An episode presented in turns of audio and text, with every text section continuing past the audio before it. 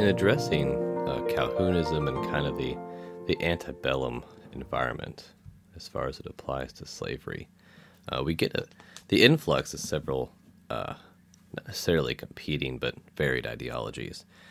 Uh, so in the prior episode, we talked about Calhounism and addressed kind of its early roots in uh, various German philosophies, uh, primarily uh, Hegelianism. Uh, at the brief mention at the at the the, the French uh, revolutionary um, who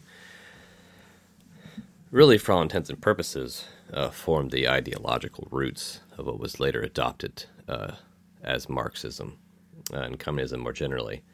But today we're going to talk about a gentleman named George Fitzhugh. Um, he was a legendary fire eater, Democrat, uh, one of the radical and fanatic uh, pro slavery uh, Southerners at the time, uh, one of the most formative uh, thinkers of the time as well. Uh, what what sets Fitzhugh apart, what makes him so kind of instrumental in the larger discussion, is how seamlessly he blends uh, uh, ideas of slavery and socialism. In fact, he considered them to play off one another and considered slavery to be the solution to the problems uh, that socialism uh, pretends to address. Uh, so in 1850, uh, George Fitzhugh, who of course owned, he was a lawyer. He he owned a newspaper printing company. Um, he was a statesman. He was a politician. He was much like Calhoun in that, although his ideas are morally reprehensible and reject the Enlightenment thought and reject the founding doctrine, uh, he was nonetheless gifted, uh, much to the uh, misfortune of the human race, uh, especially at the time. But in 1850, um, he attempted to enshrine all of these kind of pro slavery, socialism as great ideas uh, in a book titled The Universal Law of Slavery uh, which the title should already kind of inform uh, inform us on on where he stands on the issue, uh, where where slavery is actually universal law, right? So that's implying, of course, that it's codified into the body politic through various uh, governing institutions. So throughout this book, uh, he he touches on several elements that uh, we described earlier as, as parts of Calhounism. Uh, he discusses blacks as children who must be governed by uh, their masters, who then are obligated to behave as parents. Um, one of his justifications for slavery, as well, beyond kind of that basic kind of paternalistic condescension, uh, was that blacks did not plan for seasonal changes or old age, and so uh, slavery was a solution to that. Uh, the master uh, either through preparation or I, I, guess presumably through his, I don't know, I guess generosity, uh, provides for that slave should they be harmed, injured, or of course uh, in old age, uh, which was actually true. Um, even in the most pro-slavery uh, southern states, they did have many series of laws that were meant to protect the life of slaves, uh, which was something. Even though slavery wasn't abolished, uh, the founding doctrine did find uh, some roots in that it it even if they would admit it, uh, slaves were still treated as humans in many systems of law uh, that provided for their protection and put certain restrictions. Now, how often these were enforced, yeah, it's a whole different subject uh, based on kind of the localities. But another uh, another idea put forward by uh, Mitzer Fitzhugh here is that socialism is also a good solution uh, to the larger black white kind of, uh, I guess, conflict. Uh, in that there's no way that free blacks could ever hope to compete with whites in a free labor system. And the reason for this was, of course, you know, going along with the guiding Democratic Party philosophy at the time, blacks were not only intellectually inferior to whites, but they had insufficient work ethic as well. So we're getting a little hint of that environmental determinism in there as well uh, as well. Uh, you know, in addition to just kind of a, a convenient kind of prejudice and stereotype. Uh, he also, and this was a positive argument throughout the time, uh, you know, Southern slavery protected blacks from even worse life in Africa and, and, crueler forms of slavery in Africa. And of course, it had the added benefit of introducing him to Christianity. Uh, so the the he kind of claimed that this exposure then instilled in them a sense of morality that they would never have achieved, you know, in barbaric, savage Africa. And of course, nestled within that idea is that, you know, you're saving souls, right? Uh, left to their own devices, they would inevitably uh, not uh, muster support to uh, to pass into heaven. Uh, so the the slave owner is not just providing for them materially, but I guess protecting their immortal souls. Uh, you know that. Now, what Fitzhugh does that's unique to this, though, is he starts to adopt this idea of wage slavery, uh, which again was not a new idea. Uh, it was posited, of course, by Marx and by others before him. Uh, and really, it's kind of been an element of economic theory, well, probably since it was ever imagined. So he incorporates this, though, into the larger uh, kind of kind of uh, social slavery development at the time, because you know the North at this point is heavily industrialized. Uh, their production capacity far outpaced the South. Uh, their employed populations far outpaced the South. But Fitzhugh argued that blacks who were enslaved in the South actually were more moral than free white laborers. And he claims that these white laborers in the North are, in fact, criminals who beat and murder their wives on a daily basis. So he really deviates kind of from the believability to the sensational. But that wasn't uncommon. Uh, you know, a lot of Democrat propaganda at the time uh, conflated the idea of free slaves with forced marriage to white women, for example, fears about the mixing of the races, white purity, blood purity, you know, uh, amalgamation and miscegenation. All timeless forms of propaganda meant to keep the you know that 76% of non-slaveholding white population in the south invested emotionally through their passions into the slave issue where it actually just hurt them materially because it destroyed any any hope of a fair labor market in the South. Now Fitzhugh goes on and argues that black slaves they enjoy a kind of leisure and comfort, while presumably uh, whites would die from ennui, from just, just just too much leisure time. You know, slaves their their life was so easy that and so I guess carefree and, and devoid of work that white laborers would somehow just go mad from uh, from boredom. Uh, now, it's what's particularly interesting is he starts to bring in this idea of capitalistic exploitation, which, of course, is not only the is the Calhounist idea of you know north south, free slave, oppressor oppressed, but he draws it directly into kind of the redistributionist collectivist economic models uh, put forward, you know, by leading socialists and of course Marxists. Uh, so he argues that by virtue of their uh, owning slaves, that masters are in fact ex- are involved in the exchange of labor with their slaves. So unlike the North, where if somebody works and you pay them, that's considered exploitation. In the South, when your slaves work and you give them an attaboy, well, that's you know that that's preferable and morally superior, apparently.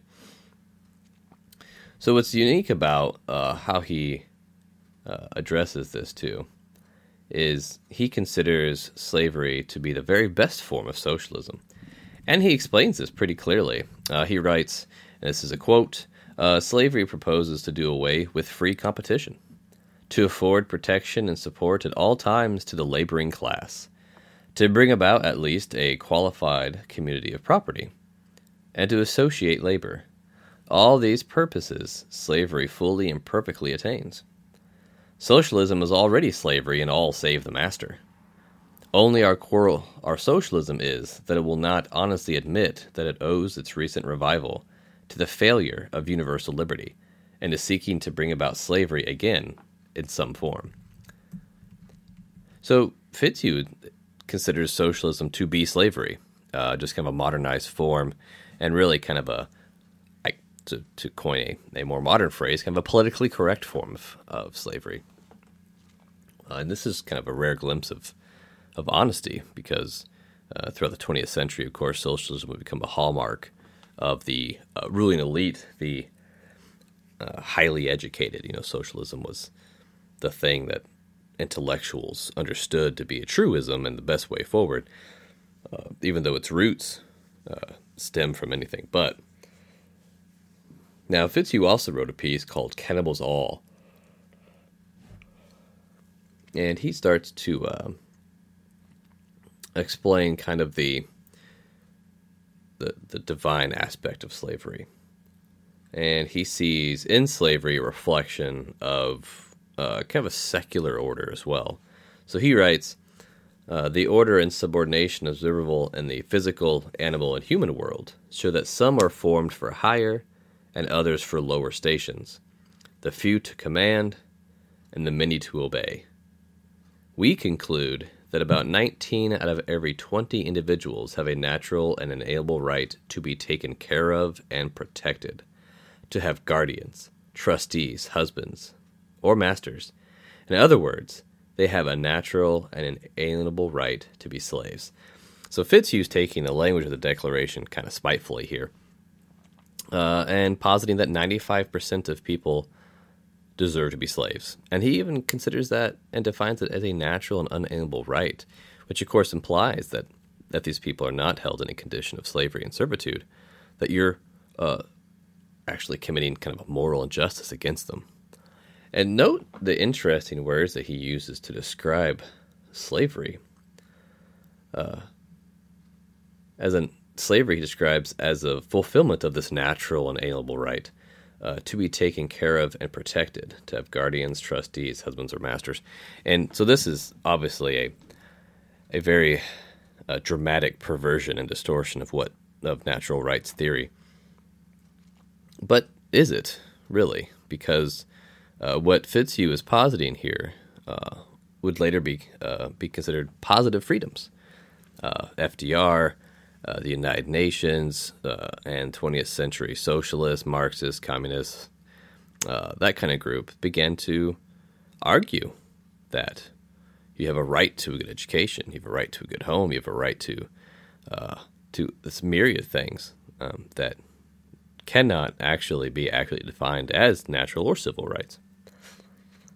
And Fitzhugh uh, was ahead of the pack in that regard. And what's interesting, though, is he attributes these uh, so called rights as being hallmarks of slavery.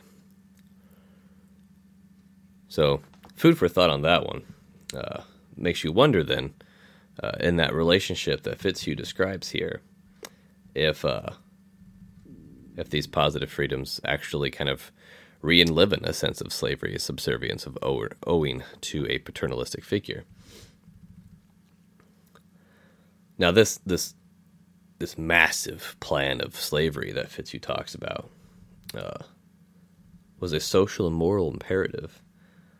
He, uh, towards the end of this particular uh, installment, he writes, "It is the duty of society to protect the weak, but protection cannot be efficient without the power of control.